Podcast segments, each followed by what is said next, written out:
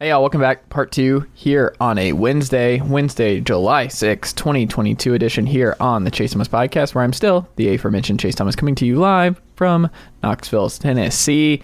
As we wrap up here on a Wednesday here on the Blue Wire Pod Network, thank you for making the Chase Thomas podcast part of your daily listen, wherever and however that may be. I greatly appreciate it. As we wrap up here, Fangraphs Jon Tayler uh, to talk all things Major League Baseball. Uh, why Major League Baseball does not just do more for July 4th and why they don't just dominate that day. We get into that. Uh, we get into the Giants, who are two games over 500, and what they'll do at the deadline. Uh, the White Sox, who continue to just have a really, really rough season, and what their options are over the next couple weeks as they are a couple games under 500. Um, the Rangers and a crazy Ranger stat with Mr. Dunning and uh, why they're still in the wild card chase um, as we get into the, the heart of the summer here. And then the Mets' big July that lies in front of them and all the upcoming games against the Braves that is on the docket over the next month or so. So, Jon Tayler uh, to talk all those things with me on the Chase Thomas podcast. Don't forget, you can watch this program on YouTube as well. If you don't want to just listen to it, you rather watch it. Guess what? We got you covered over on the YouTube channel, youtube.com slash Chase Thomas Podcast. Like and subscribe today. That would be great. Uh, tweet at me, Chase double underscore Thomas. Like the Facebook page at facebook.com slash Chase Thomas Writer. And of course, headquarters, chasethomaspodcast.com. All my sports writing, sportsrenaissanceman.substack.com. Uh, type in your email and become a subscriber over there today. But there you go. Uh, part two as we wrap up here on a Wednesday. Thank you as always. And uh, Uncle Darren, let's go. Chase Thomas pod, the Chase Thomas podcast. um, my nephew needs me to record. See, I hate. I already hate it. I hate it. All right, welcome back to another episode of the Chase Thomas podcast, where it is a Tuesday afternoon, late afternoon on a Tuesday here on the Chase Thomas podcast. Jon Tayler, fangraphs.com, is here at this time as he is every single week, but he's back on video on youtube.com slash Chase Thomas podcast. Jon, good evening, sir. How are you? I'm doing good. How are you? I am doing just okay, sir. Just okay. How was the how was the wedding stuff? Did you uh, bounce back immediately? How are you feeling today? Pretty well. Uh, yeah, when you pair a wedding with the Fourth of July and just the general kind of mayhem of that week, you like you're just asking for like the first. I mean, I guess we were like that. you know the Fourth was a Monday, so you know we all got that extra that we all got that day off. But even mm. still, uh, second Monday, I, I, guess that is Tuesday. I'm, I'm I'm dragging pretty hard, but yeah, still here, still gonna still gonna gut it out. Gonna take a huge nap later, or just by a huge nap, I mean like go to sleep. I guess it's already. Say, it's a little late for a nap, Jon. Yeah, it's uh, it's never too late for a nap. You just have to time it properly. Are you a napper by trade? Oh, I love love napping. Love naps. Big nap hmm. fan. Okay. Big fan. Does the the significant other like naps? Yes. Interesting, because my fiance, big napper, but mm-hmm. I cannot nap. Like I hate napping. I've never napped as a baby. Can't do it. I'm once I'm up, I'm up for the rest of the day. That's wow, it. That's when I go to bed, that's it. That's really. Imp- I mean, I, I most. I mean, there there's some days where I can get through without a nap, and like there's like yesterday, for example. I don't think I I, I napped at all, but um, if I have the opportunity, the means, the availability, all that stuff, I'll nap. I'll happily nap. I will always nap if I can. How long are we talking here for a nap? Ooh, I mean, usually, you know, like usually you don't want to aim for longer than an hour because then your sleep rhythms get all screwed up. Mm-hmm. But sometimes I'll go down like for three hours at a time, just you know, if I just got a, an empty late afternoon and I could, you know, I'm really dragging, mm-hmm. that's a good one. Are you or doing a coffee weekend, before weekend nap? Oh, I don't drink coffee. That's right. So no Which caffeine. Probably part of why. It's probably part of why I nap. Um, yeah, I, I'm really getting drink. to the bottom of this here. The only caffeine I drink is the occasional soda. Um, okay, but I'm I'm not a I'm not a coffee drinker. Are you a fireworks guy? You know, I I like the visual spectacle. It's mm-hmm. I don't love the big noise. I really am yeah. not a loud noises guy. And the other part of it is, as you know, having been a dog owner, like they despise the fireworks so yep. much that it's hard not to like, you know, be on their side essentially for it and be like, go to hell, fireworks! Like, stop this! Like, my dog mm. is freaking out. Please don't do this anymore. Um, but yeah, it's I, I, like I like the visuals at least. I like seeing all the big whiz bang explosions. I just don't like hearing them, and I don't like what they do to dogs. Plus, I also like the the the regulated slash planned fireworks show, you know, that your local, you know, your town or city or whatever does, mm. you know, where it's all proper pro- professional fireworks and they're all pretty. That's great. The ones that you're like people in your neighborhood are setting off, just constantly, you know, the loud ones that are that don't even you can't see anything, but it's just constant explosions.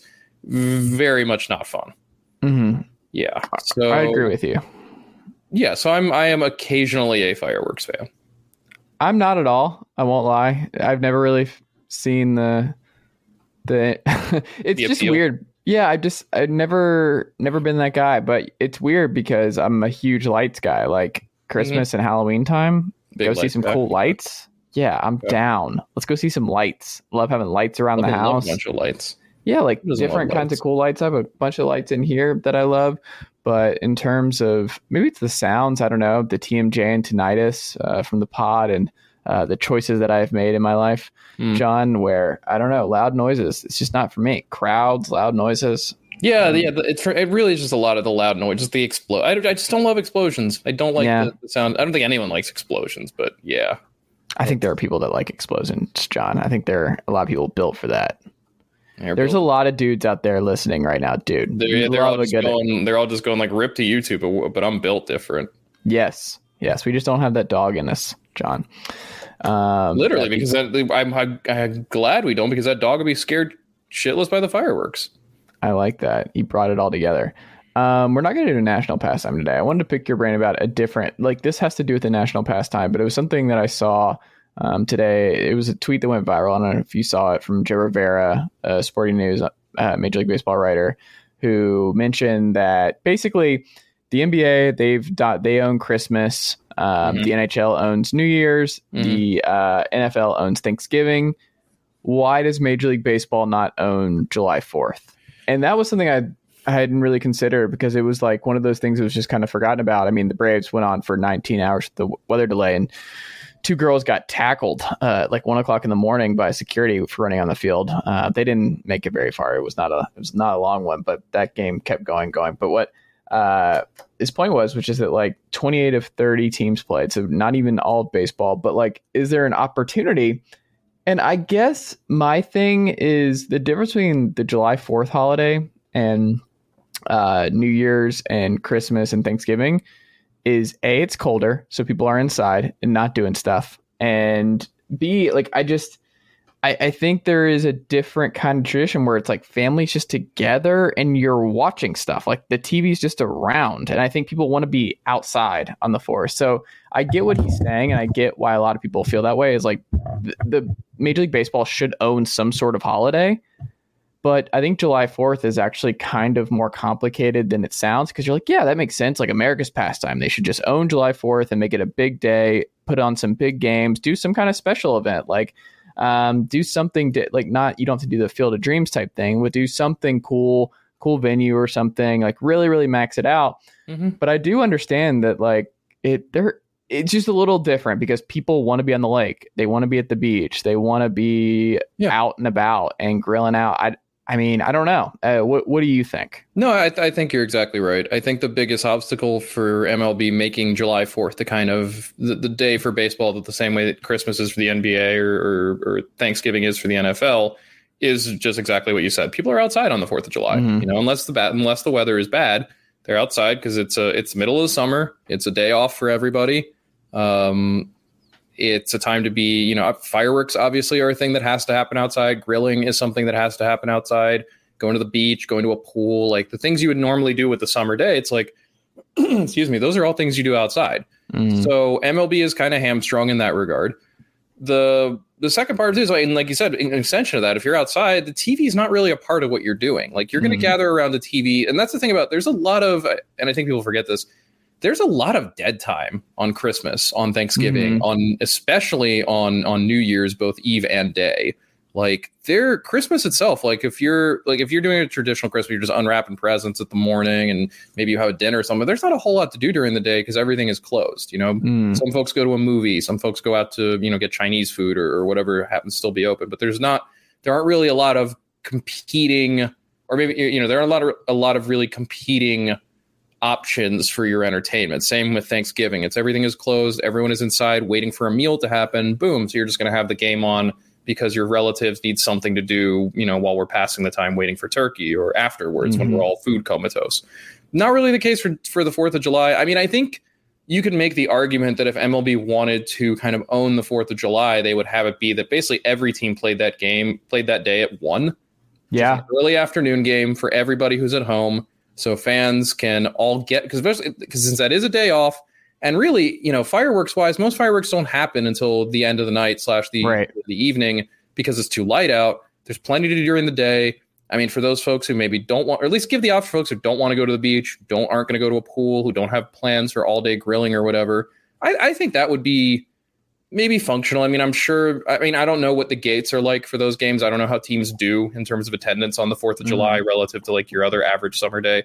I do they must do well because the A's had like 26k in yesterday. Yeah, and I think uh, season. defector Ray Ratto wrote about that a defector. It's like pretty much everyone's there for the fireworks, which yeah. is another thing too. It's like then the, every team gets to do a guaranteed fireworks thing. Although I guess maybe if they start the game at four or something instead mm. of uh, instead of one, but you know, I would like to. I think that'd be nice, uh, like similar to Memorial Day, where it's like let's just have every team playing on the during the day and the afternoon. You know, let's mm. let's get some early day baseball, and then we'll we'll move on from there.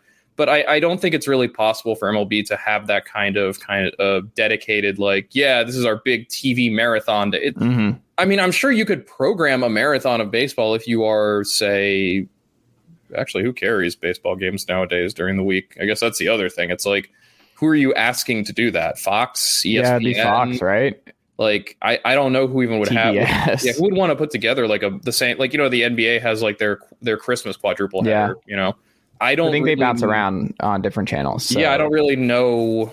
You, I guess you would have to put like one on Apple TV, one on Peacock, one yeah, on, and yeah. that and that's I I mean that's pro- like difficult enough on its own, but I, I just don't know if baseball really has the ability to do that either in terms of the audience or the carrier. Mm. Um, yeah, it's it's it's one of those things where it's like again, it's a missed opportunity for it, it, like so many things for baseball. It's a missed opportunity, but one that they also don't really have a lot of ability to do anything about. You know, it's yeah, it's uh, could there be more done? Sure, I would love to, I would love to see every team play on July Fourth. I would love to see mm. a bunch of day afternoon baseball on July Fourth to take advantage of the holiday and you know really you know try to pack in as many people as you can, especially kids. You know, kids have the day off from school and they're most yeah. almost all done with school by this point, if not all of them are done with school um, you know, see if you can assemble some kind of quadruple header on some channel or another, you know. But it, it's it is true though. Like you're you're never gonna have that same cachet of like Fourth of July equals baseball day. Like yeah. I think most people associate it with baseball anyway because it is the only sport uh, still going at that time. wow, shots fired at the Major League Soccer. Uh, All right, shots fired against Live Golf. Mm-hmm. But on the other hand, like I, you know, I, I I, I do think it probably is possible for MLB to do a little more in that regard to kind of brand the day as like baseball, baseball, baseball. Like you know, watch baseball while you're. It's easy. I think even something it's like while you're at a you know while you're at a grill or or, or while you're at a party, pull it up on your phone. Like you mm. know you know because I think it's also easier for people to do that now. These aren't the old days when you you know there's no way to lug a TV all the way outside. It's like no, you just need a, a tablet or a some kind of screen and projector, you know, a phone. If, if you want to jump on the radio, you can jump on the radio. I would, I would actually love to go to a Fourth of July party where there's just a game on the radio. Yeah, that's what um, I was um, thinking too, where it's not taking away and people are just staring at the TV for three hours, three and a half hours. You just have it on the background. There's yeah, nothing more soothing than that. And that's what's great about baseball. It's a perfect summer background sport. You know, yeah. it's the summer background sport. Um, and I'm sure there are people who already do that who will just have the game on or will make a point of going to whatever game they had. I mean, I do find it weird that like not every team plays. I understand it's a Monday. Yeah. Mondays are a typical or, or, or traditional rest day for a lot of teams, but like the fact that the Yankees don't play on the Fourth of July, it doesn't really make any sense to me. Yeah, you know, I mean, that, I guess it's just a quirk of the schedule this year, but you know, that's yeah, something if, you like look at like the yeah, scheduling but, people. It's like, hey, we should probably make sure the Yankees are playing at home during the yeah, day on or, July Fourth.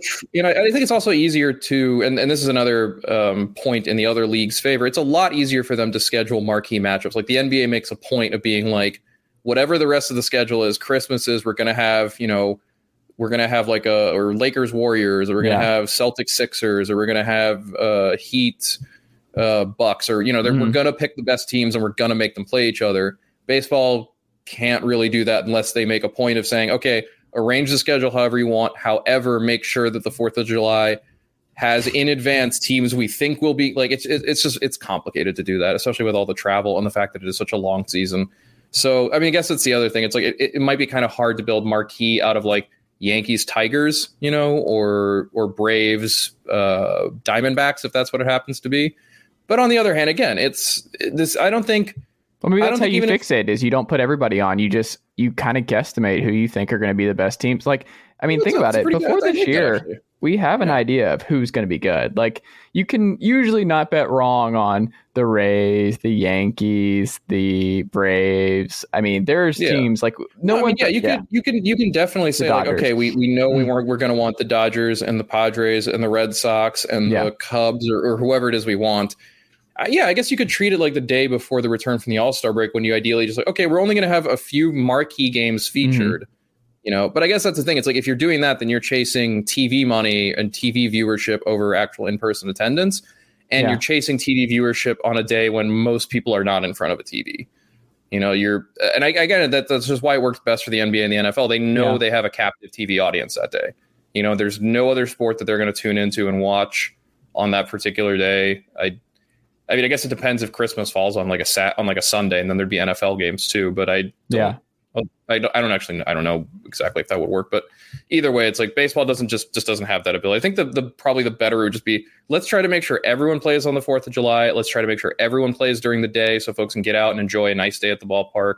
Mm-hmm. Um, and then maybe the mark maybe you get a few marquee games on at like prime time, and then you get the so you get the fireworks for those. It just depends on where you're doing it too. So and bring it back every legend you can possibly find. Like yes. every every legend you can possibly find, bring them out. Like bobbleheads, make it a bobblehead night. Yeah, I think I, I, think it'd just be something where it's like it's more about the, the, teams themselves kind of making the day big and special beyond just like yeah. here's some horrible looking hat with a stupid flag design. Those were not good.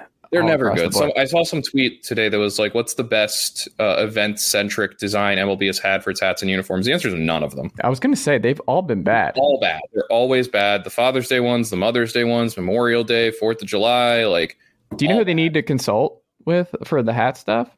It's the World Baseball Classic. Like all those hats are bangers. I don't know if you've like every World Baseball Classic hat is a banger. I used to own two or three of them. Like it bangers all across the I just, board. I just think that like the Fourth of July just doesn't need a hat. You know, That's it's true. like what is what does it accomplish? The the if you want to have a Fourth of July thematic hat, then you're pretty much obliged to have some kind of like stars and stripes or America theme for it. Yeah, and those always just look garish and silly. The only one that like, looked good, just, that there was a Braves one like 10, 12 years ago that was just like the normal hat, but it had like the stars and stripe in the A. So it was super could, subtle. Like that kind of subtle looks okay that's the thing. I think MLB would probably be best just like having that be the permanent Fourth of July hat. Is like mm. it's the normal hat, but the logo is has stars and stripes or yeah. whatever or something. Or you put little stars like, around the I don't know something like that. But for the most part, when they try to get like clever with like the oh the camo slash, uh, it's like it just looks awful, man. It, it, looks like something you'd find at a gas station. Shout out to Craig Calcaterra though. He uh, did you read his newsletter today? I do. I'm a, I'm a regular cup of coffee subscriber. Same. I, it's a delight. It's how I start uh, every baseball morning with uh, my cup of coffee. Pardon the pun, but no, Craig's great and great writer. And um, he uh, he he had a picture of one of the players because a reader sent in a screenshot. Oh, Garrett Hill, yeah, from yes. Tigers. and he really does look like Craig a little yeah. bit. I mean, as Craig pointed out, like bald guy with spectacles, like and big a, hat, and, and big hat, like that's yeah. kind of his thing. So it's it's just you know but yeah, it's like those, but those hats look so stupid. They don't look good. They don't look good. None of none of the hats they do ever look good. I think the simplest thing would just be just a small color change, like the Father's Day hats. You know, if you want to keep that blue thing, just the blue logo, you're fine. Mother's Day, pink logo. Memorial Day, honestly, don't do a Memorial Day hat. That's just weird. I find Memorial yeah. Day branding to be the strangest thing. You know, it's a yeah. holiday for about fallen soldiers. Yeah. Like, I, it's just so strange to me that there would be something associated with that beyond just like, okay, moment of silence, and we're onward. Like, it's yeah you know, not, not like not to say commercializing that, like, it. that's a, that. Thank you. That's the way I put it. It's commercializing yeah. Memorial Day and being like, let's sell some hats. and it's like that's really weird. Like, I find it weird enough that they're you know you, you have the the Fourth of July branded hats or whatever, but yeah. I, I, can at least understand that that's a holiday. Like, I don't know, but I, I there probably is more that the that that MLB teams could do with Fourth of July. If anything, I think it's a, it's a great day probably for minor league teams because hmm. uh, you can have all the crazy like the hot dog eating contest, the like you know, uh, dress up as a founding father or whatever. Bring your gun to the ballpark. Mm. Uh, you know, celebrate your right as an American to commit mass murder. Like, yeah, there are But yeah, I, I think baseball is a little a little boxed in by some of the realities of the day, but I, it also just doesn't feel like they make much of an effort beyond we're going to have wear some different hats. People you know, get that, really defensive about the hot dog thing, where because uh, people were making jokes. It's like only in America this could be this focus and this like uh, this gorging themselves with a bunch of hot dogs and competitive eating. That's something so uniquely American. And other people are like, "Hey, enjoy things. This is all great." And I'm like, do people really have strong takes on this? I mean, yeah, I mean, on the one hand, yeah, pretty weird that we have it. Like, I think it it's an objectively weird thing. And if you had to explain this to most other uh, people of other countries and other cultures, they're like, that seems not not even just gluttonous, just like it's wasteful. Yeah, it's like it just. Uh, I mean, I think, it's obs- it's obscene in like a really like visceral way. But on the other right. hand, like not to try to defend our our national pastime of shoving encased meat into our face. Yeah, but it's not like that's the focus of the Fourth of July. Yeah, it just happens to be that one particularly ambitious hot dog company yeah. was like, hey, and competitor. And yeah, Joey and Chestnut's and, won like what, six yeah, in a row. And yeah. That, and that's the other thing. It's like they've also benefited from the fact that in the time that they've done this, they first had uh, what's his name, the Japanese dude who uh, he had the blonde highlighted hair. Yeah, right? like I forget. I've forgotten name? his name now because he got banned from the competition. And then Did Joey really? Chestnut, who is yeah, he there was some. If I can remember his name, I'd say look up his whole story. It's a, yeah. it's an absolute uh, drama. And then they lucked huh. into Joey Chestnut, human vacuum cleaner. I wonder if he uh, eats hot dogs at any point uh, the rest of the year. Like, there's no way, right? Tak- Takeru Kobayashi, that's his name. Kobayashi, yes. Okay. How long ago so, was that? Oh, that's that's he's been banned from that for a few years now, at least like five or six. It, has been a while. Like, and Chestnut's won the last like dozen or whatever it is, right? The dude is a completely unstoppable eating machine.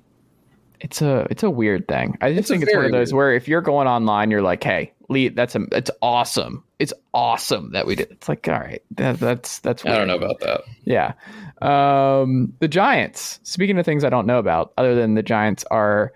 Speaking of obscene.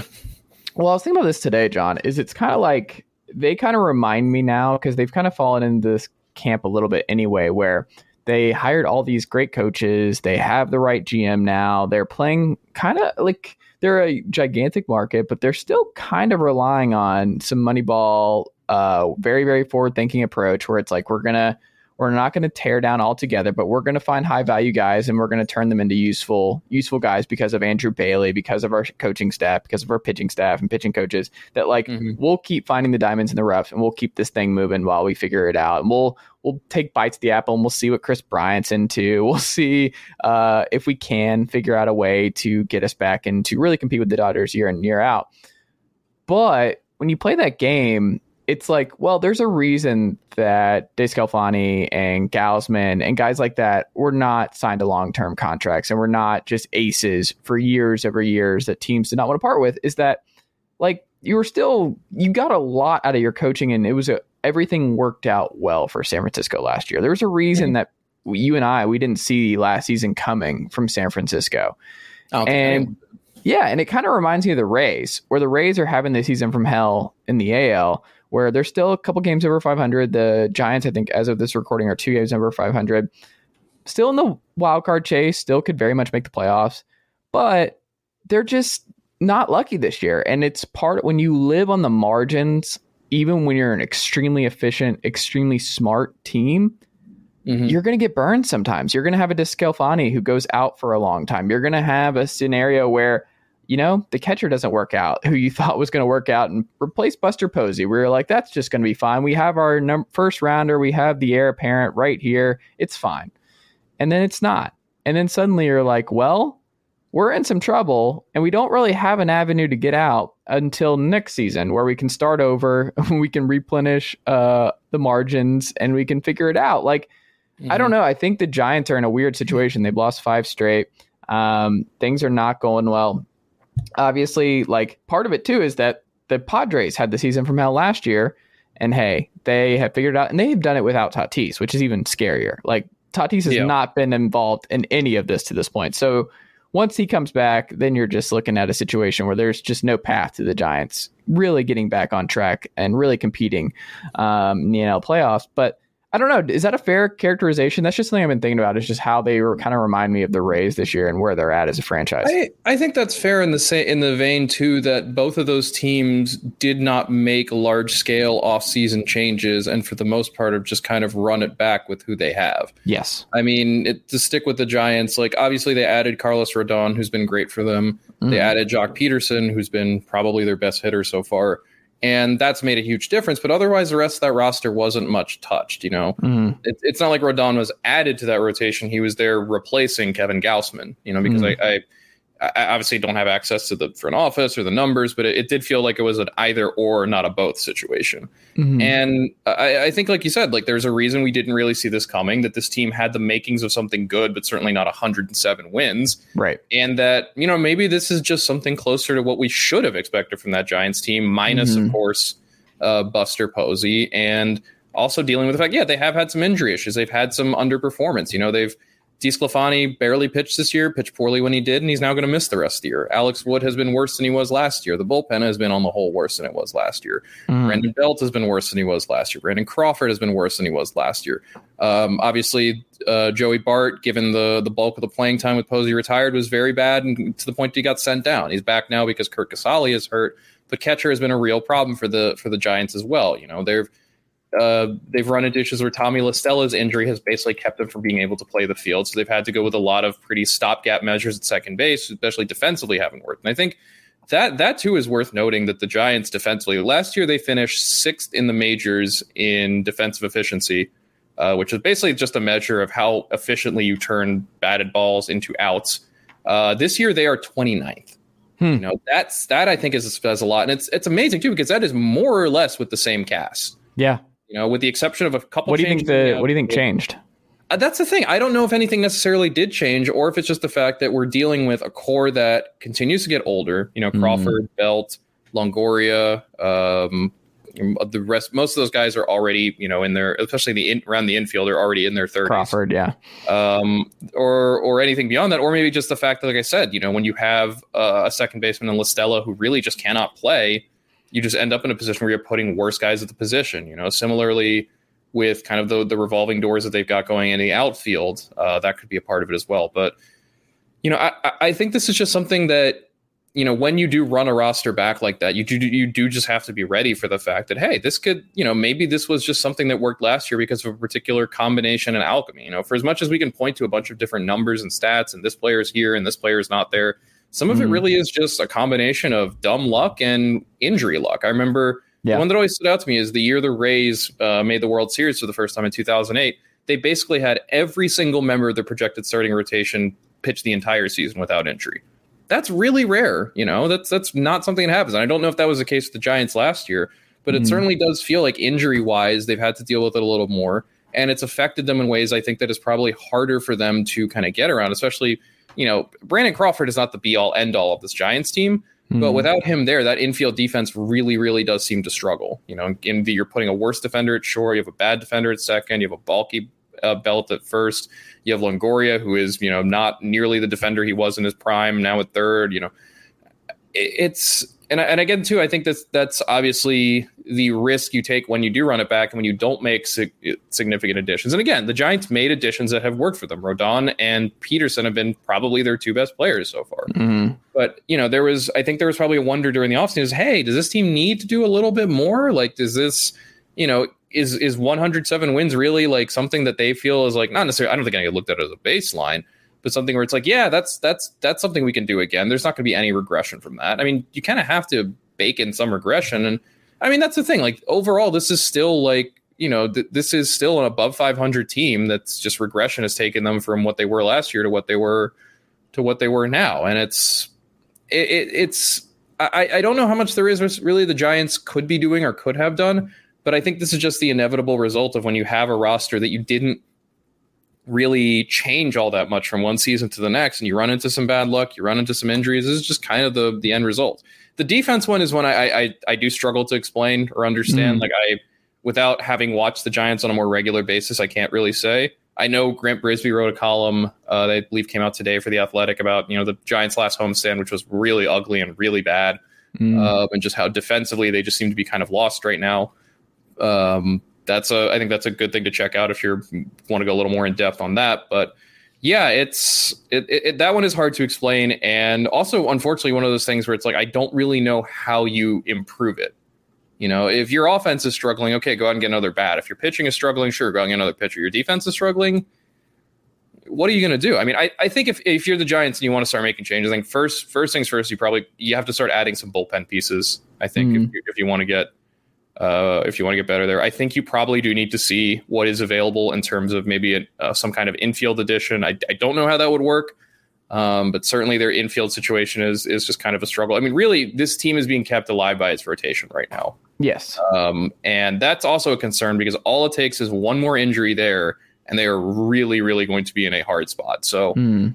Um, yeah, it, it, it is a tough moment right now for San Francisco. There are not a lot of obvious solutions for them right now, and yeah, I, I think like you said too, especially with the Padres, and yeah, you could ask, ask Padres the same thing. Injuries just destroyed them the second half of last season. Now they're now they're better even without Tatis, and I think you're right. Mm. Between the Dodgers and the Padres being as strong as they are, uh, I, I don't really see much of a window for the division for the Giants right now, unless things really radically change. I mean, right now we're looking at uh, what is their what is their divisions uh, setup? They are nine and a half games back of first place in the West, five games behind San Diego for second place, two games out of the wild card. Mm. You know, I, the wild card I think is still very much in play. Um, I don't think that's something that they really have to worry about, but I do think by this point the the I mean more I think the NL West is is definitely a, a lost cause for them, and they're you know. The, the good news for them is, you know, in that wild card chase, they're a game behind Philadelphia, and two games there are two games behind St. Louis for the final spot and a game behind Philadelphia in that race, two games up on Miami. Like we said with um, I forget who it was last week, uh, probably one of the AL teams. There's not a whole lot of competition in the back half of the league. You know, the next mm. team behind San Francisco is Miami at four games back in the division. I mean, they are they are hot right now. They've won five in a row, but that's not really going to be. I don't think they, they have a lot of the same problems. I think the Giants do. It's not exactly a, a surging team that we expected to be better, and that's now getting better. And then beyond that, it's Arizona, Colorado, Pittsburgh. Yeah, there's no more competition beyond that. So I guess that's that's the good news. I guess for San Francisco is you know so long as you know they could be better than St. Louis and Philadelphia down the stretch, which is certainly not impossible. You know, a playoff spot should be theirs, but uh, I, I, I definitely don't think it's it's something though. Like I said, this, the, what's ailing this team right now does not seem to have an easy or visible solution beyond everyone here just needs to play better. It's also just not a lot of young guys. Like you look at it, like when Joc's your best hitter, like you kind of they're just in a weird spot because clearly they wanted to run it back and see what happened. And you know, it's not like they they're in a lot of financial holes. There's not a lot of albatross contracts here. Like they're they have some flexibility to pivot and do different stuff, but there's not really anyone ready to go in the pipeline. Like no, that's, that's just gonna. That's a good point too. This is yeah. this is not a young team. Mm-hmm. And, you know, you're looking at guys under 30 who are kind of important players on this roster. Obviously, Bart, obviously Bart is 25, but he really yeah. struggled, like I said. Um, Thairo Estrada is 26, but, you know, is kind of a post prospect. Mm. Uh, Luis Gonzalez, who's been surprisingly very good for them, is 26, but is also hurt right now. Uh, and then you're talking more kind of uh, re- like reserve slash around the margins guys like Mauricio Dubon mm-hmm. or uh, I was gonna say like some of these names down here, I, I can't even like Austin Slater. That's not a thing we're trying. Like, yeah, and similarly with the rotation beyond Logan Webb, I, I forgot to mention Logan Webb. Obviously, beyond Carlos right. Rodon, has been excellent as well. You know, Wood is 31, Alex Cobb is 34, Steve DeSclafani was 32, Jakob Junis, who's been who was very good for them, is uh, but is currently in the injured list, is 29. Like, you're right. There, there are not those guys have not yet really started to push their way up into the majors. I mean, we've seen a few of them: yeah. Sean Hjelle, uh, Sam Long. Um, Hold on, Ramos, Sammy Long, sir. Sammy. Sammy Long. Sammy Long. That man is still going by Sammy as a grown man, and we respect it. But I, I, do think you're right, though, that there isn't really the, the, good news for the Giants is there isn't much in the way of any kind of real albatross stuff they have to worry about in terms of contracts. I mean, uh, I mean, the I'm albatross is that they don't have the young pipeline that's coming yeah, in. I mean, just, they don't have the young, exciting guys coming up to. Well, I think I, I think if you were to ask Farhan Zaidi, hey Farhan, would you do you want to pay Brandon Crawford, Anthony DeSclafani, Alex Wood, Alex Cobb, and Tommy La Stella a combined sixty million dollars next year, his answer would probably be absolutely the hell not. That is, mm. you know, that if anything, it's not one guy that's a problem for them. It's those five going forward. Mm. Um, DeSclafani, Crawford, Wood, Cobb, and La Stella, who you know they have a lot of money coming toward them in 2023. I cannot imagine that there is all that much excitement to pay the great majority of them because the, those are the problems when I think you when you're paying for like two war production mm. or like one and a half war production, which I think is what the majority. I mean, DeSclafani, I don't think even got to one war this season. Um, and it also like I, I think too like Cobb is a good example of like when you when you like you said when there is not that pipeline and you are kind of more reliant on we have to kind of cycle through guys who are available low cost veterans waiver wire additions kind of in the same way tampa bay does and the onus is always on not only do we have to find a way to use our player development system to kind of coach them up make them better but we also have to hope that the reason that they were available for cheap, like you said, with with guys like Wood and DeSclafani and Cobb, mm-hmm. in particular for them, it's always been injury stuff that's kept them from you know, from extended bouts of, of of good production.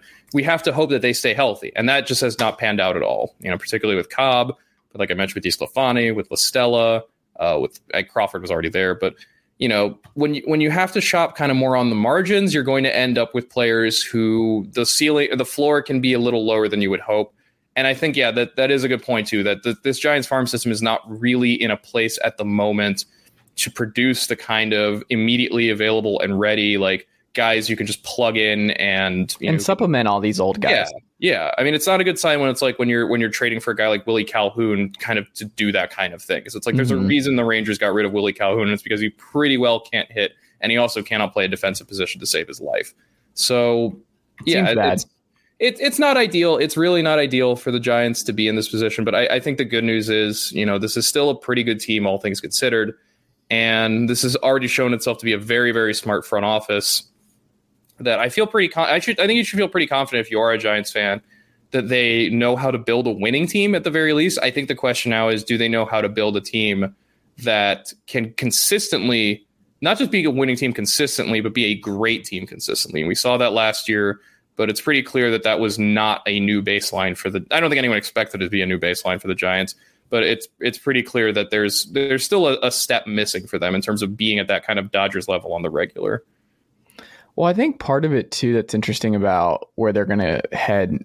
I mean, this winter and going forward, and as they continue to balance this fine line between real contention and um, just kind of bottoming it out, like Mm-hmm. The Diamondbacks are not going anywhere. Diamondbacks are playing 500 baseball, and they're not doing a teardown. The Rockies mm-hmm. signed Kris Bryant. Like the Rockies are just they're they're Colorado. Like they're just going to keep throwing stuff at the wall, and we'll see what happens. The, most divisions have at least one team that's tanking, mm-hmm. that's not going for it, and I think for the foreseeable future, all five of these teams are going to be trying to win the NL West. And I, mm-hmm. I just wonder if they're kind of if they're they might be a little bit doomed in a way where the Diamondbacks, I think I believe in their farm system and their ability to bounce back and really, you know, I get mean, back in the NL West. Improving, yeah. yeah. Um, I don't know. I think that's something to consider when you're thinking about the Giants the next couple of years. Is that like that lack of young talent to supplement this aging roster? it's just I think that's going to cause some problems when you have the Diamondbacks not doing a full rebuild and having a, I think a much better pipeline are already coming through here. Where I think the Diamondbacks are contending for the NL West again in two years. Yeah, and that's a good point. Like they're one that you're right. I don't think there are any so-called easy outs. I think in the NL West mm. compare. I mean, the, the Diamondbacks and the er, and the Rockies are not as good, obviously, as the other three teams in the division. But yeah, I think there's a good question of like, you know, this is a this is not exactly a, a division that has like it's not the the AL Central. And yeah. as to the prospect side of it, you know, we in looking at our our over at Fangraphs, our Giants top prospect list of the top 15 guys, um, they're three of only three of them got above advanced A ball last year. Heliot Ramos, Joey Bart, and Gregory Santos, who projects to be a reliever. Mm-hmm. You know, mm-hmm. there are a lot of guys still way, way down in that system. We're probably not going to see for another couple years. Um, and and obviously, like Marco Luciano is one of the best prospects in baseball, and is probably going to, you know, is the heir to to Brandon Crawford at shortstop. But he's probably still at least another season away, I would guess. Mm-hmm. You know, same with uh, you know if they can. Same with Luis Matos in in the outfield. Same with uh, Patrick Bailey behind the plate. Same with well Hunter Bishop is kind of he's he's just struggled since being drafted, but yeah, th- there is not a lot of, if really any, immediate major league ready talent in the system beyond Bart and Ramos, and Bart has struggled badly. Uh, obviously, and Ramos has not really been consistent enough to get that to get that call either. And obviously, and also the outfield has been pretty crowded in San Francisco. Um, so yeah, it, it'll be really interested to see, or it'll be really interesting to see how soon San Francisco can start kind of pushing that talent toward the majors, how soon it starts coming toward the majors. Because this really is a team that built itself around its veterans and built itself around its major league signings. And that has not worked for them this year as well as it did last year. And there is no help immediately coming. So, to a certain point, like I think 2023 is going to be a really important year for the Giants in terms of, you know, when do we start, when can we start making that transition to that next group of kind of hopefully core players in Bart and Ramos and Luciano and and you know whoever else they they they acquire or draft. Uh, versus and while they're also kind of uh, sunsetting these veterans, I mean, it, I'll, I'll be very interested next year if they keep if they keep Brandon Belt. Uh, I would wager that they probably will try to, but you know, just an early another example like you know Posey's already out the door. Belt may follow this offseason. Uh, Crawford only has one more year under contract after this one. Longoria, I believe, has uh, option for this coming season. Uh, yeah, he has an option for next season, uh, a team option for 13 million. It'll be interesting to see if the Giants have any interest in picking that up, considering he'll be 37 next year. You know, they they have a lot of tough decisions coming up uh, in terms of what they kind of what they want to be going forward, and I'll be mm-hmm. really interested to see how they decide to manage all of that. Yeah, and you gotta like wonder if Farhan's thinking in the back of his mind, like, do we sell high on Joc? Do we kind of do some stuff where we're happy if we get one of these wild card spots, but we do sell high on some of these guys? Well, I, I don't know who that actually is, but it's like the farm system needs some more bodies. They need more. They need more, and I just like Longoria maybe. Like I, I don't know who it is, but you it would not surprise me if they don't tear it down, but they move somebody where they're like, I think we can keep our head above water and really contend for that final playoff spot to the end of the season.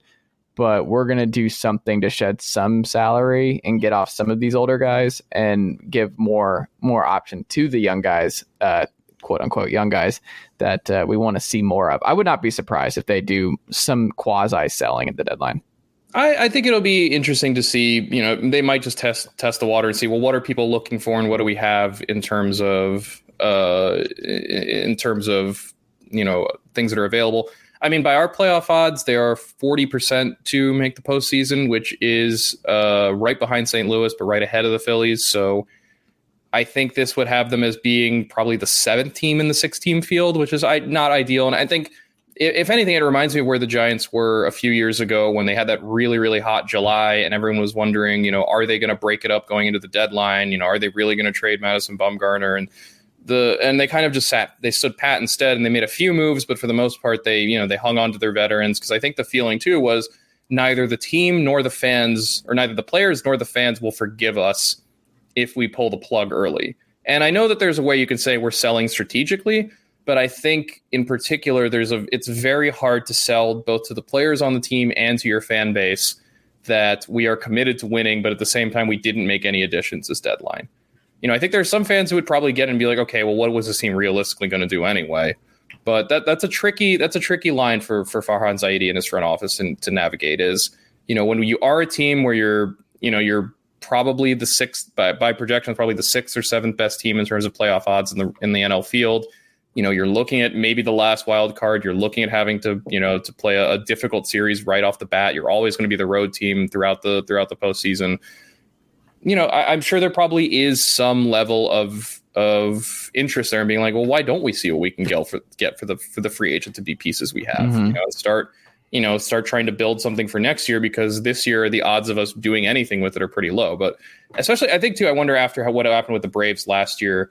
How many front offices also simul- simultaneously believe, hey, it's just a couple tweaks we need to make, and we might be able to get hot enough to pull something off here?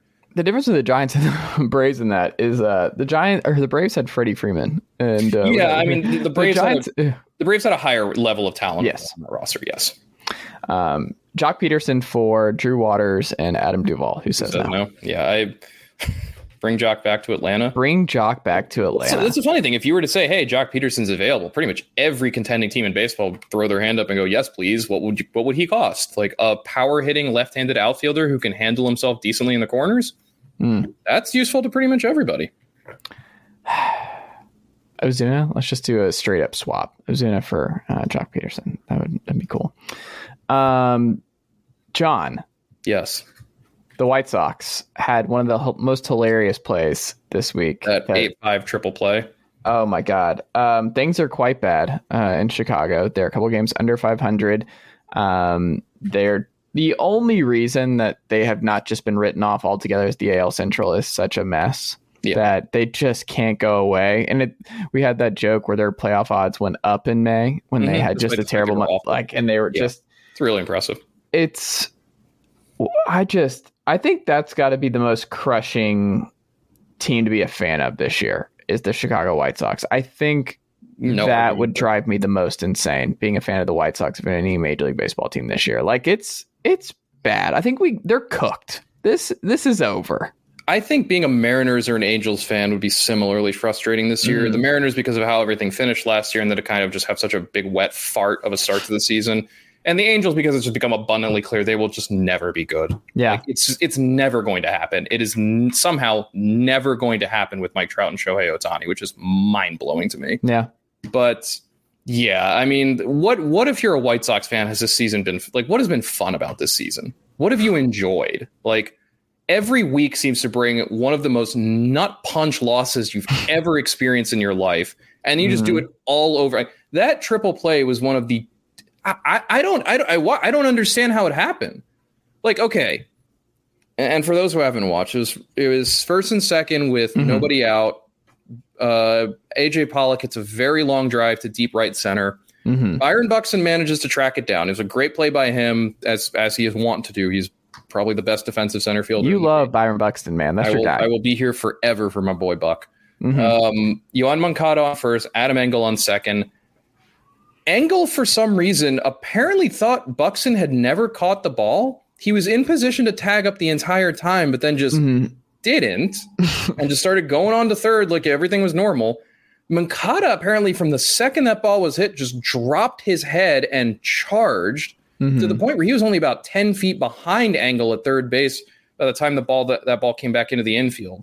Just a stunning display of, of, of unawareness, of bad fundamentals, of just whatever you, however you want to call it, like the, the thing that's going to be is afterward they show Tony La Russa saying the dugout was just kind of like, like looking like someone had just like driven a car into his into his like front yard and like smashed into his porch, which mm-hmm. probably would have been Tony something Tony La Russa did. Like it's a deep cut. It's you just get the sense this team is just not very well managed. It's not very well coached. There's just a lot of bad fundamentals on display a lot of the time. Like I, I don't know what you do if you're the White Sox at this point. There's so much talent here that you have to like everyone involved has to be telling themselves constantly, we can't be this bad.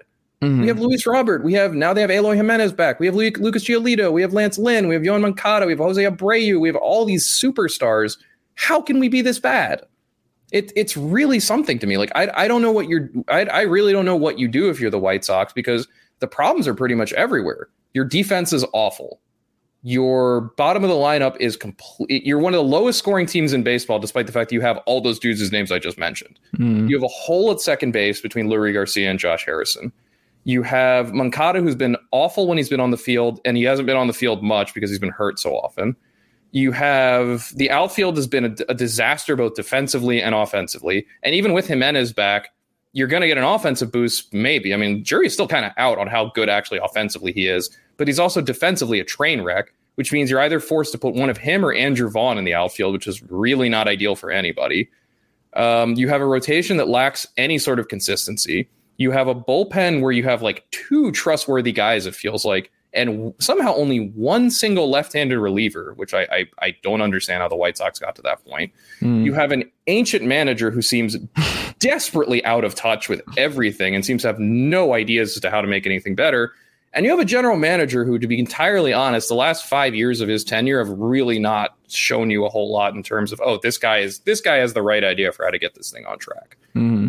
Like to a certain degree, like I'm sure, uh, assuming that there's not, and it, maybe it's a bad assumption because it's the White Sox at this point, assuming they don't just go completely in the tank in July for whatever reason. Like, if you're a White Sox fan and they get to the deadline and they're still roughly in the same position they're in, about 500, few games out of the, both the Central and the wild card chase, what exactly should they do with that? Where where are you targeting if you're the White Sox? Because there are so many problems for you to address and you don't have a whole lot of means and tools with which to address them. You know, there isn't really a whole lot. There aren't guys coming up from this farm system at this point who I think you can really feel confident about. It's like, oh, this guy, like, we're just waiting for this guy. You know, once this guy's up here, everything's going to change, everything's going to turn around. It's like, who, who is that guy for the White Sox? Their best prospect on our list is Bryan Ramos, who is, I believe, in advanced in high A or double A right now.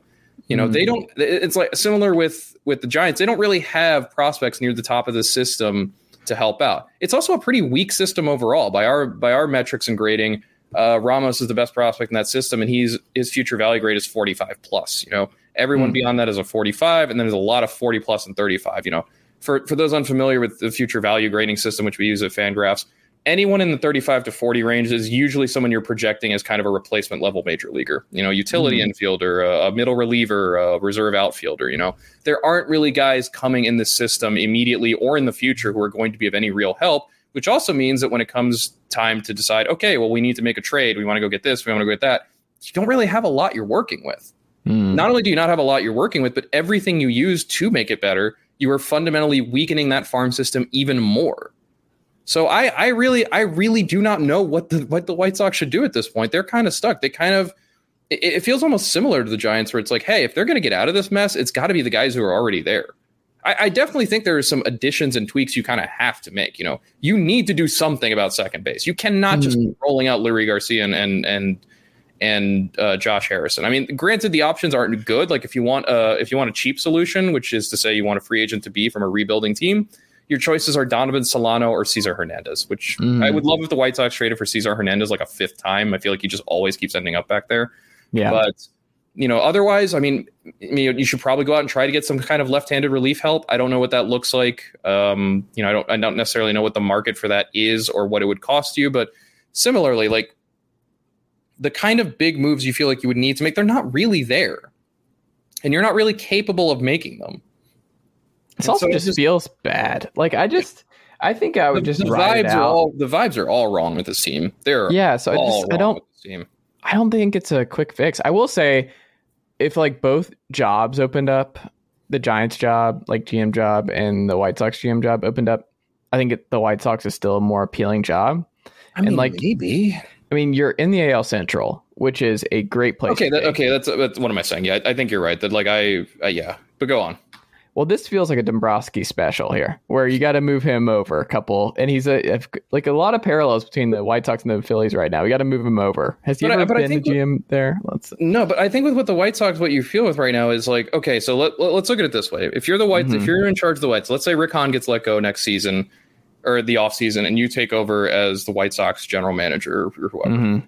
you are the good news is, well, the bad news is right off the bat, you have to figure out what to do about Jose Abreu, who is a free agent. Mm. Um, and what you're going to do next year? Yeah, which I would guess they will probably let they will probably let him walk so they can just plug Andrew Vaughn in at first base and move yeah. on. But on the other hand, Abreu is a still a great hitter and is very clearly like the emotional core of that team. He's a clubhouse leader. He is super important to everything they do. You know, that's already a really, really tough decision on its own. Uh, you have, as of right now, about $172 million already committed in payroll for next season, mm. which is only going to go up to a certain degree because, or including a team option for Tim Anderson at $12.5 million. That's still a bargain. And uh, AJ Pollock is almost certainly going to exercise his player option to stick around for $10 million. yeah, that's a tough one. Um, you're going to have to give Lucas Giolito a raise in arbitration. Mm-hmm. We're going to have to figure out some way to add bodies to the outfield, particularly right field, which the White Sox have just decided is never going to be a thing they care about. Mm-hmm. Need to get some additional bullpen help um, just going forward, if only because, you know, bullpen arms just wane and wax and you're always going to need help there. You have to try to figure out how to make this team better defensively you have to try to figure out what on earth has gone wrong with Yoan Moncada and whether or not there is, you know, still fundamentally something there. I mean, the good news again is here's your core. Jimenez is 25, Moncada is 27, Robert is 24. Uh, Anderson is 29. Giolito is 27. You know, there there are still there are young guys here you can build around for sure.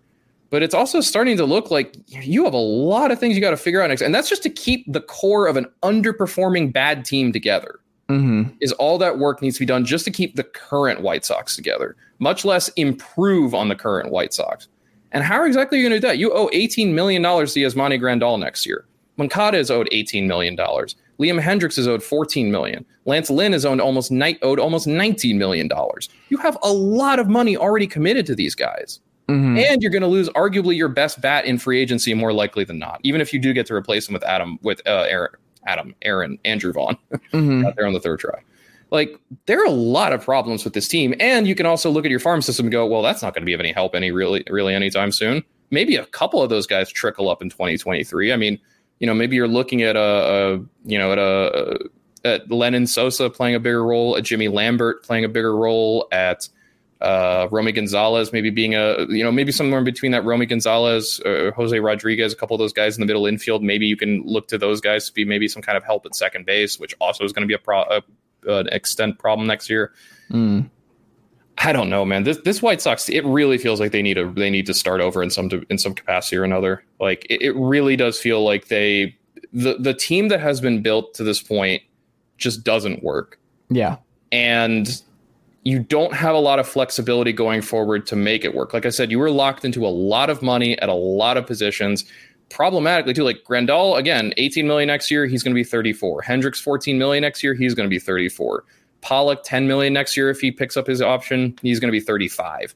Uh, if you re-sign Abreu, it's at age 36. Lance Lynn at age 36 will be making 19 million dollars. Like Joe Kelly at 35 will be making 9 million dollars. Like Mm.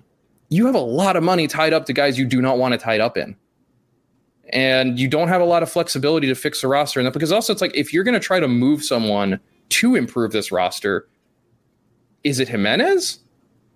Is it is it like do you really like is the solution here really making yourself to a certain degree like what is it is it trying to see if anyone is interested in Moncada and maybe that's just a change of scenery thing there?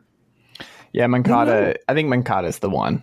Is- Do you do you see if anyone's interested in one more year of Lance Lynn um, and just trying to kind of try to move on from there, especially considering that you know you know Texas is all in. they'll just get him back and refix him and Yeah, like yeah, done deal. Like yeah, back to the the Texas But- starting uh, rotation uh, rehab therapy. But that's the thing. There are in really very few kind of viable options here, like Yeah. in terms of what you can do to make this team better. Like, the, I mean, but I still think, there's like- so much underproduction you have to figure out too. And like, why is this gone wrong? Like, why is this not working the way it should? I just think because the AL Central, because the Twins are still like Correa's probably gone next year, and they're this feels like a another year where they're they're really going for it. Buxton's healthy, like let's fingers crossed that remains. Like, um, I don't know. I think there's just reason for optimism of like if, like it's like you said, there's still enough where I don't think they can fix everything in one off season, and there's just something wrong. But I Mhm. still think with this division, with the teams around them, with the young talent they still have, and the rotation, like with the rotation healthy being what it is, like there's a path back to being the favorites in the AL Central next year and being a playoff team. And if I'm a White Sox fan, I'm terrified of like after years and years and years of Reinsdorf not spending and the White Sox being in this rebuild purgatory type deal. Mm-hmm. I kind of want to be like, all right, uh, I think that this might be another 10 years of us not trying if we break this down Yeah, now. I mean, like, That's kind of thing. Like, how much do you trust Jerry Reinsdorf to make the right decision? Yeah, his like, I don't know if I believe made that. was to hire a, a geriatric drunk. that's what I'm saying. Like, I just don't.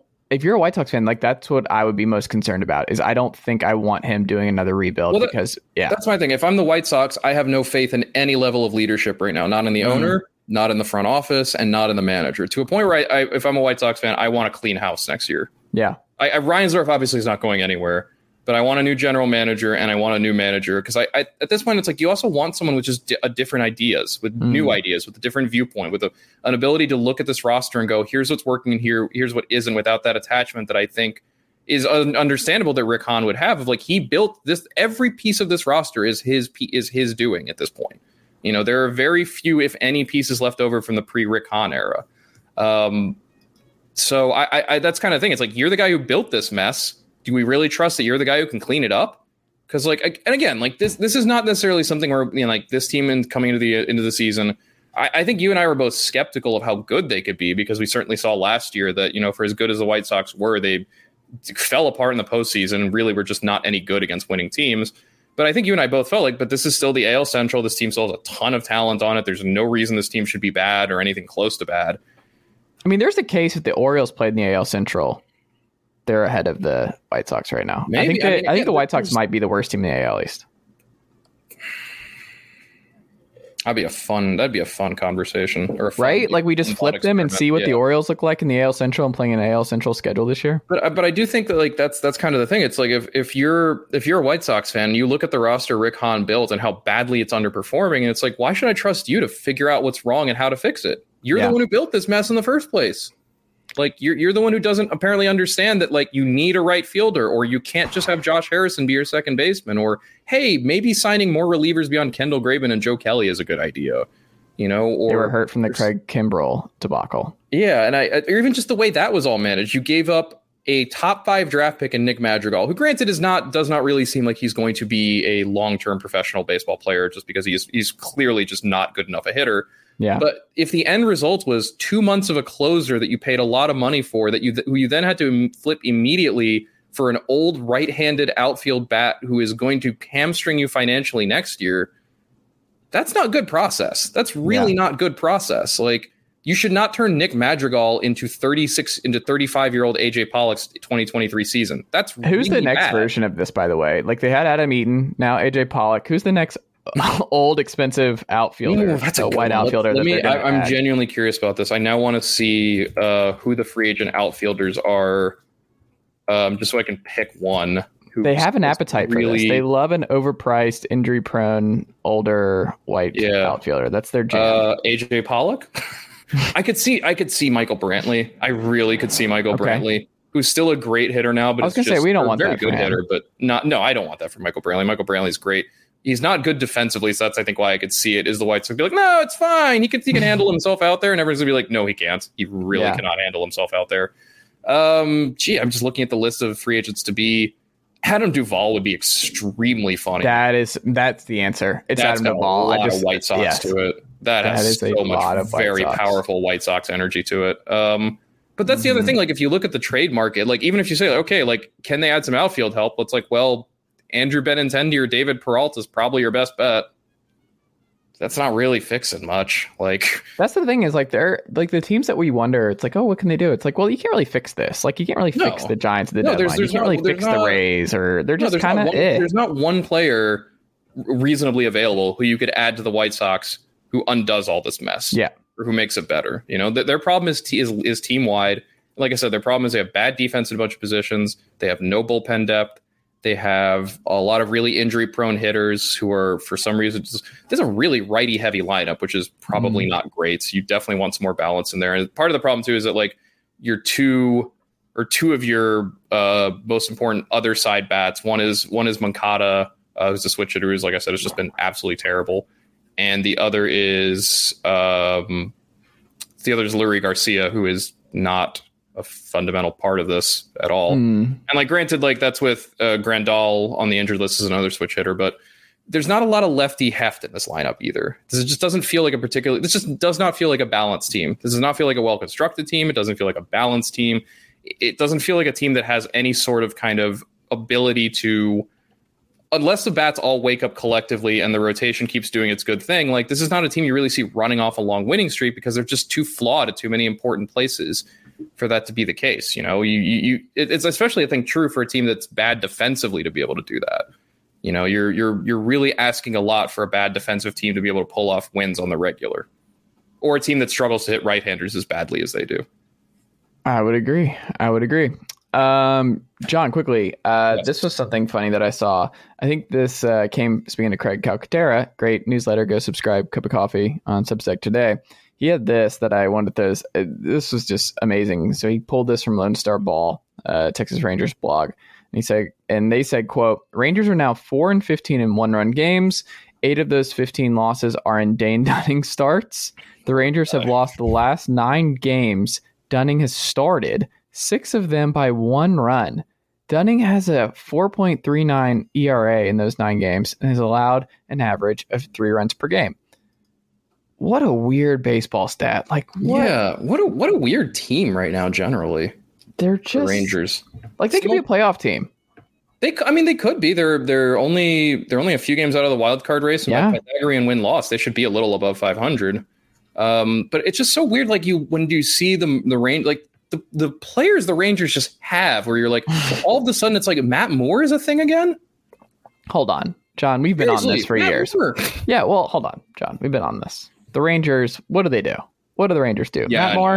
I know, I know. Look, I know Martin Perez. I mean, th- yeah, you don't have to go beyond that. like but, Tim Lincecum somewhere in that uh, in that building. He's somewhere working on it. This is just such a weird and unbalanced team right now with just these visible gaping holes in their roster, but at the same time, they also have like Jonah Heim with a 128 OPS plus, Mhm. you know, and Adolis Garcia being like the second coming of Tony Bautista. Like it's it's so strange. And it's like this is I think this might be one of the more fascinating offseason teams for me for a variety of reasons. Obviously, one is that as we saw last year, they are not afraid to spend if the if the price is right you know, Mhm. in what they got for in how much they spent on Seager and Semien.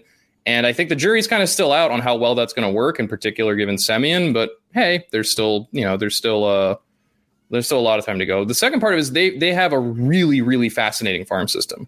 Uh, Josh Jung, who unfortunately has missed this the has missed this season because of a shoulder injury, but obviously Jack Leiter, uh, Al Leiter's kid, who should be up. I probably will be up at some point next season. Mhm. Uh, they have a lot of great other great pitching prospects: Cole Winn, Owen White. Uh, you know, we've seen Glenn Otto take his lumps, but there's there's I think better there. Ezekiel Duran, who's had a cup of coffee this year and has been very has been solid. Josh Smith, same deal. Like you're starting to see that farm system graduate guys, and you're starting to see kind of the beginnings of okay, hey, this might be the next good Texas team. Yeah, The question is like, okay, what do you do in the offseason to to kind of bolster that? Because you can look around and be like, okay, third base is a mess right now. Like maybe we give that to Duran and Smith next year and just kind of sink or swim with them because we have to start figuring out if these guys can actually be what they need what we need them to be. But like left field, like Brad Miller is this team's regular left fielder right now. That's not ideal. You know, Mhm. there there are there are visible, obvious, easy places for this team to improve. Um, the outfield in particular, I think, is one where I, I think what well, I, I would not be surprised if this is a team. You know, it'd be very cool if they make a big, big push for Aaron Judge.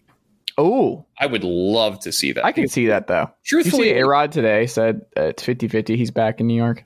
I that's that's fascinating. I would love to know what a, who who who or what A Rod knows here. Mhm. But yeah, I mean, because you, you look at the rest of what's going to be available in the outfield market. And granted, like the, you're never going to get like a young super stud, but like Judge is far and away the best option available in terms of outfielders for, Mm. for the free coming free agent period.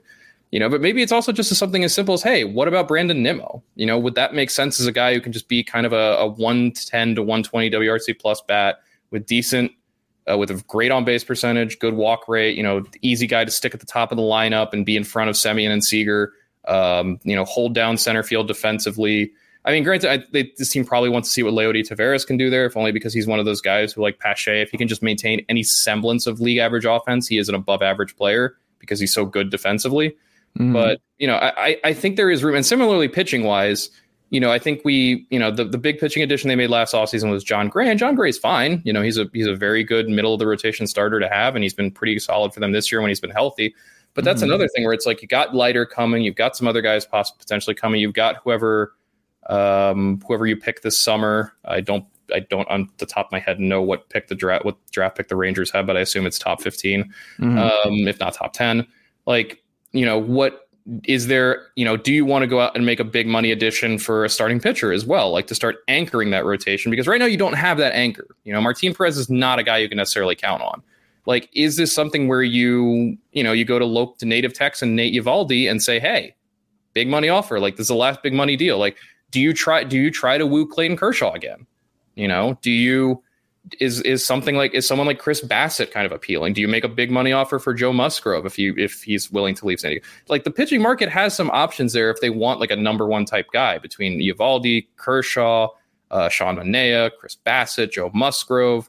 Uh, there are there are options in there, and then of course there are all the kinds of like low cost like Texas guys you could like, you could easily see this team picking up like Michael Pineda next year. mm. or or taking a flyer on Mike Clevinger or or bringing in like Jake Odorizzi or someone like that. Like there there are there are holes on this roster that are you can already see right now are problems, and that's that's not even getting into the bullpen. Although the, the bullpen's been pretty solid, and I think it's a lot easier to deal with that, especially given how many kind of failed pitching prospects they've had over the last years. They can just turn into relievers. Um, they should just give up on that. Like you're you just stop developing, just become starting pitcher rehab, and just in, like that's that's all you got to do. But just don't get them that late, like where it's just over. Like you only get a couple years of them. Just get uh, buy buy low on uh, just a former former top so, uh, top 20 guy. I think I think too if you're Texas what what is really good to see is like some of the guys who are like performing super well like Jonah Heim, um, Brock Burke, mm. uh, you know, to a certain degree, Adolis Garcia is still only 29. Like these are both young guys and cheap guys. You know, these mm these are the cost controlled pieces. I think if there's a, a, plus of this, I mean, it's been an up and down season for Texas, and I, I, don't think they're a playoff team ultimately. But there's been some good developments in terms of, hey, Jonah Heim and Nathaniel Lowe look like they're guys we can actually use going forward. You know, they they look the part of major leaguers. They're going to be cost controlled for a while. They're producing above average uh, on the field. You know, same with a guy like Brock Burke, same with a guy like Dennis Santana, same with a guy like uh, Adolis while he's still while he's still cheap. You know, mm. and like again, you've got Leiter coming, you've got Duran and Smith already up. You're you're gonna get you know that farm system is very strong, is going to keep producing uh, quality players. I think. I, I, I, think I think Texas and, and that's that's without even mentioning again Josh Jung who missed this season but hopefully should be healthy and ready to go next year and probably you know if he if he hits well next year is probably going to be a guy they call up midseason there's a lot I think to like about Texas and what they're doing. It's just a matter of you know can they supplement and complement that core properly. Yeah, I think they're in a good spot and good for them. Uh, Texas Rangers fans have been going through it for almost a decade now. Yeah. Um, so good for them. We'll end on this, Jon. I think this is a humongous month for the uh, New York Mets. The Braves mm-hmm. obviously crush it in June. Very easy schedule for the most part, but that's what you do. You take advantage. Mm-hmm. And just like that, they're back within striking distance of being just atop the NL East at the end of July. Mm-hmm. However, Max Scherzer's back. Future Atlanta Braves starting pitcher Jacob deGrom is back. And, you know, there's a really good case that this is the month where they need to strike back. Like, if you're back and you're real, New York, like, if you're real and you're ready to take the throne from Atlanta, I feel like July is it. Like, this is setting up for a big, big July for the Mets. Uh, good piece in Fangraphs about it today. But what do you think about the Mets July? Is this a big, big month and that you would expect yeah, no, them to bounce back? It's it's a huge month for them because, like you said, Atlanta has made it a race again in the division. Our our playoff mm. odds now have it as the Mets fifty seven percent to win the division, the Braves just shy of forty one percent. Projected mm. wins: Mets ninety five, Braves ninety four. Whew. Yeah, it's it's it is. This is going to come down to the wire. I think. Um, Did not we play them last? I wish we played them last. Um, the, yeah. I mean, if you're the if you're the Mets, one thing you you can take solace in is the Braves have the toughest schedule left of any NL East team. Uh, rest of mm. rest of season win percentage of 577 projected. Uh, Mets are Mets are granted 553 is not that much easier for them. But they've the nice thing about having that 10 game lead or 11 game lead, even though it's not there anymore as much, is that gave them a lot of cushion for a month like June, which wasn't mm. a terrible month. I mean, they still went 13 and 12. They were still five a little above 500. Just the Braves were so hot that that's obviously made the difference. But they still do have that cushion. Those three and a half games are still you know massive right now. You know, the nice thing is the Mets could lose a three game series to the Braves tomorrow, and it, they're still in first place if that happens. Obviously, well, you mentioned that the Braves get the Mets at home next week. That's going to be huge. Monday, Tuesday, Wednesday. Yeah. Um, I, I, think if you're the Mets right now, obviously, you know, the, the, the not only this coming month of July, not only this month of July, but also the rest of the season is going to hinge on how Max Scherzer looks and whether or not Jacob deGrom can come back healthy. That is really the biggest thing right now.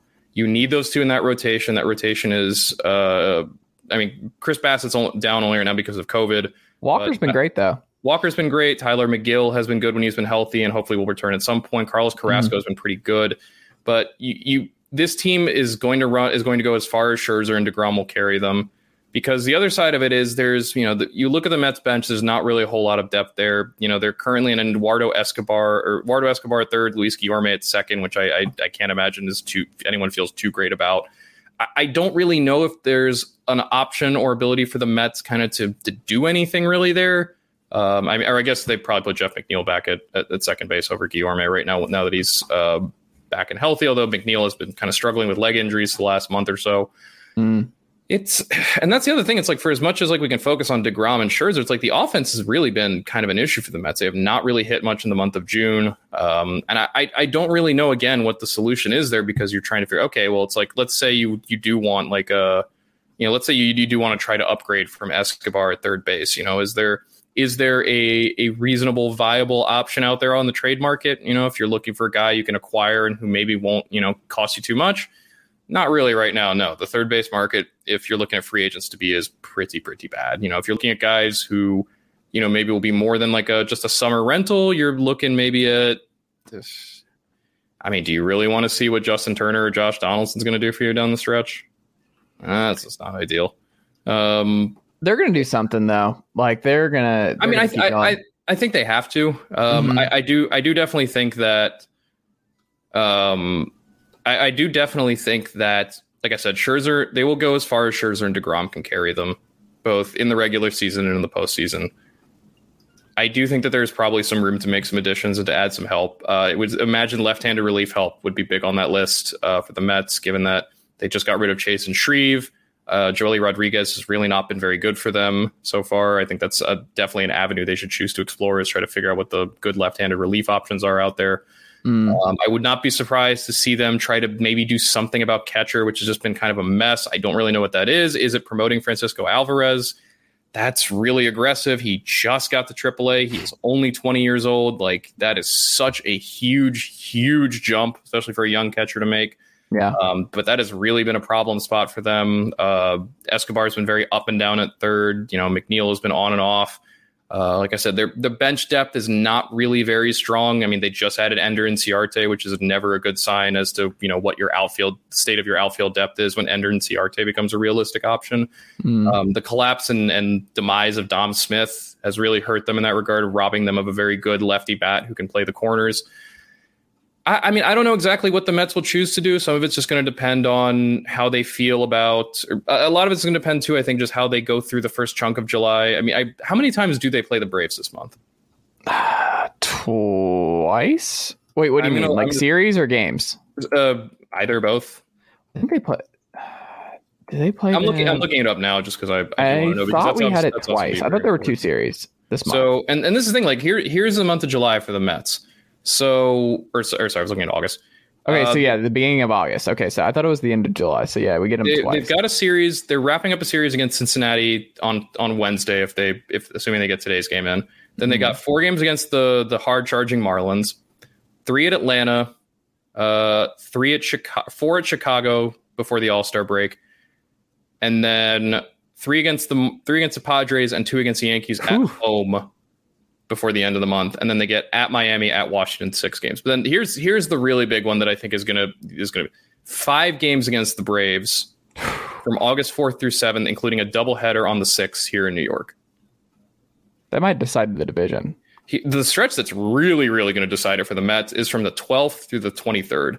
Three yeah. games against the Phillies at home, four against the Braves in Atlanta, three four against the Phillies in Philadelphia, two against the Yankees in Yankee Stadium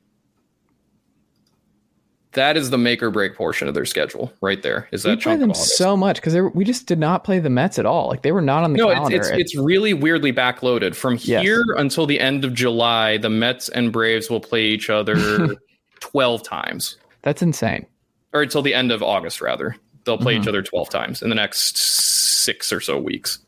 That's a That's lot. Insane. And then they don't play each other again until a three game series. Um, it's not the last series of the year. It's the second to last series for them the end of September and then the first two days of October again. Yeah. So those those 12 games against Atlanta will almost certainly decide the division between here and the end of August. And it'll be I'll be really curious to see what the Brave or what the Mets decide to do in that period because that, that stretch in July is not that is not that tough. I mean, again, it's balanced out. You know, you've got at Atlanta and against the Padres and the Yankees, but you've also got the Marlins and the Cubs in there. We're both um, obviously weaker teams and then the the gift that is the beginning of a beginning of August being uh, three games against the Marlins and three games against the Nationals, all at home, right around the deadline. Before you get off, you kick off that really big hard stretch with uh, that five game series against the Braves, and broken up by a few games against the Reds, and then back into that huge twelve game stretch again. Mm. So, yeah, I, I, like I said, I, I think it. I think it is a lot of it is how far Scherzer and deGrom will take them. I think, and beyond that, it's just a matter of I think adding the pieces around it because I, I, don't think that they're going to be able to open that kind of big lead again. It does not mm-hmm. really seem like you know they were able to take advantage of it to open up that big lead at the time, and that obviously gave them a big cushion and a, and a lot of runway. But I, I, don't see this Atlanta team collapsing from this point forward, especially because, and, and I know we're not, we haven't talked about it, but it's also like Atlanta's going to do something at the deadline too, almost certainly. You know, they're they're yeah. not going to let that go by without doing something. But similar and do similar you have to when you have Michael Harris, who when he's in the lineup, the Braves are twenty five and ten. Well, there you go. That's just a matter of cloning Michael Harris then. Yeah, Michael Harris the third, just give him the Harris lineup. The fourth, Michael Harris the fifth.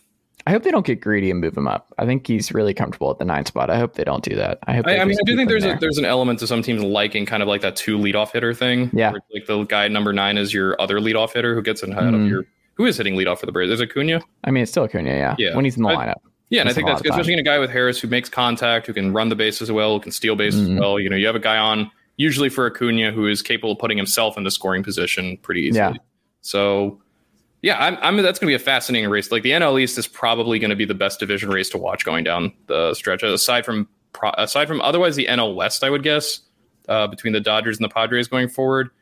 But yeah. I mean, given how I'm, I'm, not terribly interested in how the AL Central goes, although Cleveland just constantly walking the. No one's interested in the AL Central. Throw that out. The, I guess it's maybe if the AL East, if like the Blue Jays go a little bit more scorched earth. The AL East is over. It's completely yeah. over. The the Red Sox. Well, I mean, the Astros is over. The Red Sox are in know. second place, and they are 13 games out of first. That's so, yeah. Similarly, the the Mariners are in second place in the West, and they're 13 and a half games out. Those two divisions yeah. are completely done. It's just a matter of which of those two teams, the Yankees or the Astros, will get the number one seed. But um, definitely, the I think of the of the competitive divisions still left, the actually all three NL divisions are within five games, and then the AL Central. NL East is definitely the one I'm most interested to watch down the stretch, especially because uh, the the sheer chaos power of the Phillies can mm. never be underestimated. Just how goofy that team can make any division race, because you know the Phillies will have before the season is over at least one 10 game winning streak and at least one 10 game losing streak, as the Phillies must do at all times. There you go. Jon Tayler, fangraphs.com. So go subscribe today if you have not already done so. This is a Fangraphs friendly podcast. We love Fangraphs mm-hmm. over there. Jon, what can the good folks check out this week and all that good stuff? Uh, mid-season ZiPS updates from Dan Zimbos- Szymborski. Dad's gonna kill me for that. Um, where he uses the power of ZiPS to give an update on how, te- how the AL and NL are doing, how things stack up playoff race wise, where teams are struggling, where teams could use some help. Uh, Justin Choi will have a piece tomorrow about the most and least consistent hitters, which should be very, very interesting. Jay, I'll have something on the Red Sox as well. And we now have just one team left on our prospect list for 2020, or two teams left, sorry, for our prospect list. We just put out the Nationals today, uh, their top 29 prospects. Spoiler alert, it is the worst farm system in baseball. Not a whole lot of good stuff going on there. Uh, still the Astros and Mets left, but if you have it, if you've missed any of those, or if you want to get caught up, uh, check them out on our website. We've got 28 of 30 down, just two to go. Obviously, at some point, too, we will have a midseason uh, top 100 update on our board. Eric will do his prospect magic and take a look around the, the prospect league and see uh, who's flying high, who's kind of struggling, and what we can kind of expect for the back half of the season. So, yeah, check out check us out at Fangraphs. We've got lots of cool stuff as always. There we go. Go do it if you've not already done so. It's great stuff. Fangraphs.com. Subscribe today. Jon Tayler, always a pleasure. And I will talk to you next week. All right, y'all, that'll do it for the Wednesday, July 6th, 2022 edition here on the Chase Thomas podcast here at the Blue Wire Pod Network. Hope you guys enjoyed uh, the two part program here today on the Chase Thomas podcast. I greatly enjoyed uh, being able to do this very podcast. So hope you guys enjoyed it as well. And as always, thanks for making the Chase Thomas podcast part of your daily listen, uh, wherever and however that is the case. I greatly appreciate you sticking around and being a subscriber and uh, consistent listener to the Chase Thomas podcast. And if today was your first time, hey, awesome, great to have you. Uh, please make sure though that uh, you subscribe Apple Podcast, Spotify, or however you get your podcast so that you get access to all my episodes and all my daily content every single day here on the Chase Thomas Podcast and the Blue Wire Pod Network. Uh, all right, that'll do it. Uh, three parter coming up tomorrow, so watch out for that. But uh, as always, thank you guys, and I'll talk to you very soon. Uncle Derek, how'd I do?